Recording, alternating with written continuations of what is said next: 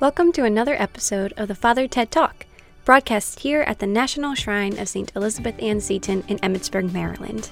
We are now offering virtual tours to celebrate the 200th anniversary of Mother Seton's death. These half hour tours bring you within the home of a saint, and you can visit from the safety of your own home. Learn more at setonshrine.org slash virtual dash tours. Now here's Father Ted. Gospel today presents our Lord with a very busy day in Capernaum. If you remember from last week, he had just preached in the synagogue and driven out a demon in a very dramatic fashion. And then right after that, he, he leaves the synagogue, he comes into the house of Simon Peter. Simon Peter's mother in law is sick, and he immediately cures her. And then word of all this gets around town. The people hear that he's casting out demons, he's curing the sick. And so as soon as the sun sets and the synagogue and the Sabbath is over, they start bringing on their shoulders all their sick and all the people that are possessed by demons. And then he goes about curing them as well, healing them, casting out the demons. And you'd think that, okay, after all this, our Lord is going to get some well deserved rest. But no. He wakes up very early, he leaves town, and he's praying outside the city district. And so the apostles go out to meet him, to find him. And they're telling him, hey, you should stay here. You should you know, continue to ab- abide in, in Capernaum. And he says, no, I need to go out. I need to continue my mission. Like he's not somebody who is resting on his laurels. He has an urgent mission he has to accomplish. There is some sort of fervor in him. It is not a, a vacation he is on. His ministry is active. And the consequences of omitting doing what he came to do seem to be rather dire.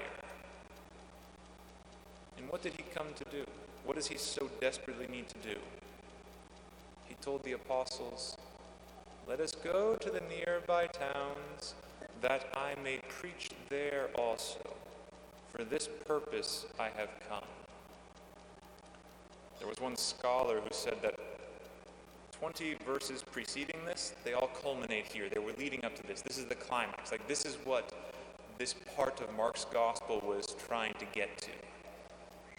He has been sent from the Father's bosom with this purpose to preach the gospel.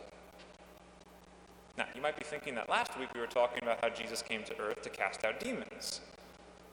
But now we're saying that our Lord came to earth in order to preach the gospel. And so, which is it? Did he come to cast out demons or to preach the gospel? And of course, we don't need to create an opposition between. It's not an either or. He came to do the both of them.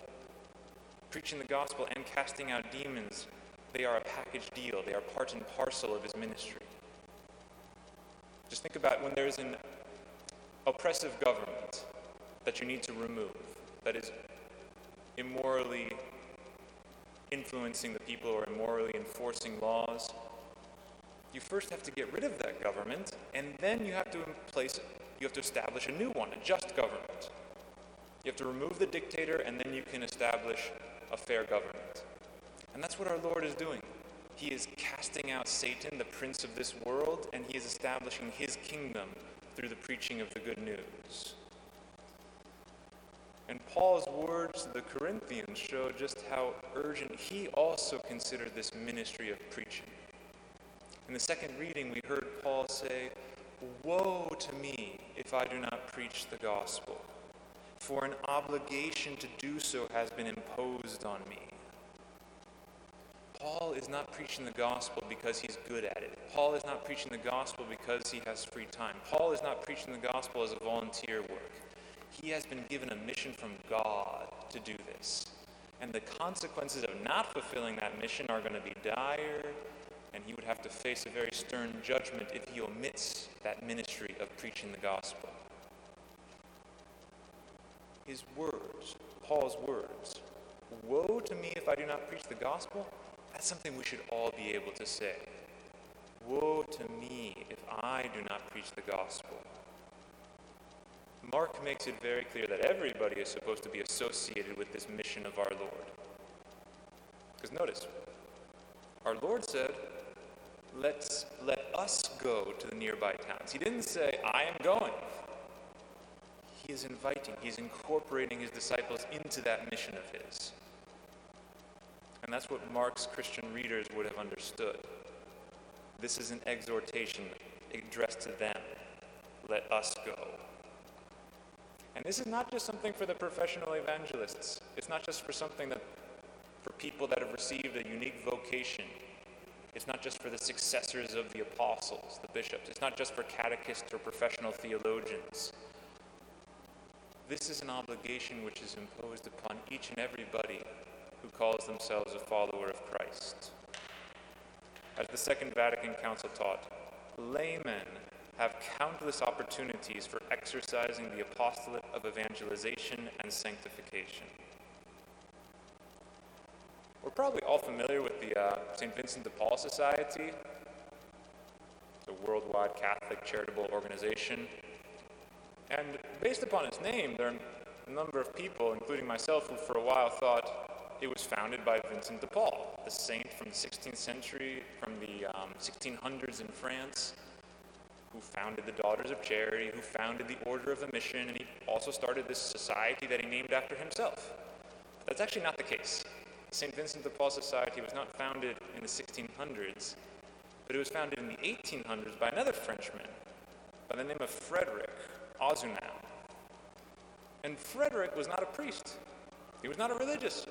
He was a 20 year old college student who, with seven of his friends, decided to start this organization. And it's not as if he dedicated his whole life's work to it either.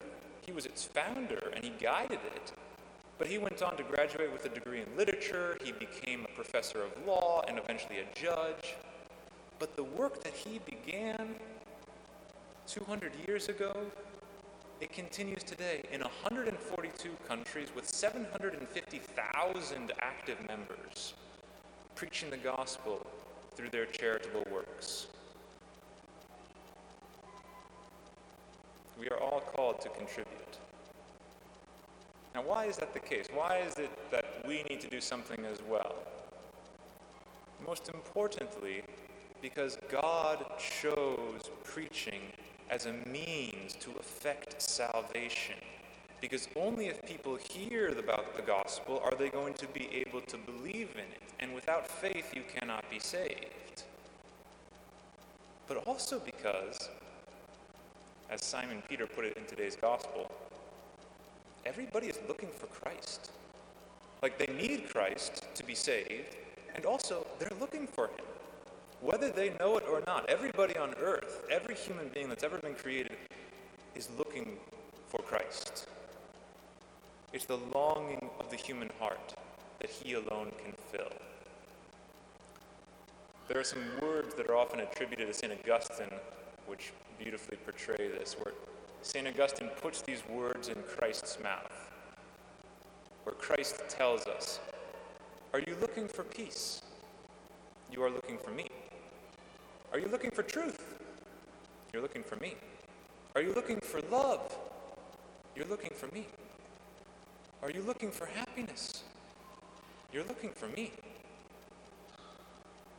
Because only in Him is there to be found fullness of peace and truth and love and happiness. We evangelize others because we are convinced that we possess the fullness of truth and the fullness of love. Only Christ's truth can guide our darkened minds. Only Christ's love can calm the anxieties of our troubled hearts. And this is why we preach the fullness of the gospel, not just bits and pieces, not just the parts of the gospel, the parts of our faith that are agreeable to other people. The fullness, the entirety, because everything that we believe in is a gift from God to man. We are not imposing obligations on other people when we show them the truth. We are freeing them from the shackles of sin. We are leading them and guiding them to the only place and way of life where they will find abiding happiness. And when we do that, we're going to find what our hearts are looking for as well. Because it's, all, it's always good to receive, but it's much better to give. You know, just think on Christmas. We all like getting Christmas gifts. That's something we look forward to, hopefully. But it's even better to give the gift. Like you, you give somebody a gift, you wrap it up, you pay, you, you think about it. And it's even it's almost more delightful to watch the person you gave the gift to opening up their gift and rejoicing in it than it is to receive your own gift. Or just think of the example of um, Ebenezer Scrooge, where he was when he was selfishly just accumulating money for himself, he was miserable. He was a wretch. It was only when he started giving money, looking after the needs of others, that he started to find happiness. People need God. They need Him to be a bigger part of their lives. They will find happiness when that takes place, and we will find happiness in contributing to that process. And so, how do we evangelize? St. Paul gives us the answer I have become all things to all men that I might save at least some. There was a Jesuit missionary who went to India. He recognized everybody listens to the Brahmins, these wise men, these individuals that were believed to be philosophers and knowledgeable. And this Jesuit missionary realized look at them. They are fasting all the time, they're wearing rags, they're living in the mountain in caves. So that's what he started to do. He said, okay, everybody in India is listening to these people, and this is how the people are living. They're living with rags and in caves. Okay, I'm going to live in rags. I'm going to live in a cave. I'm going to be fasting.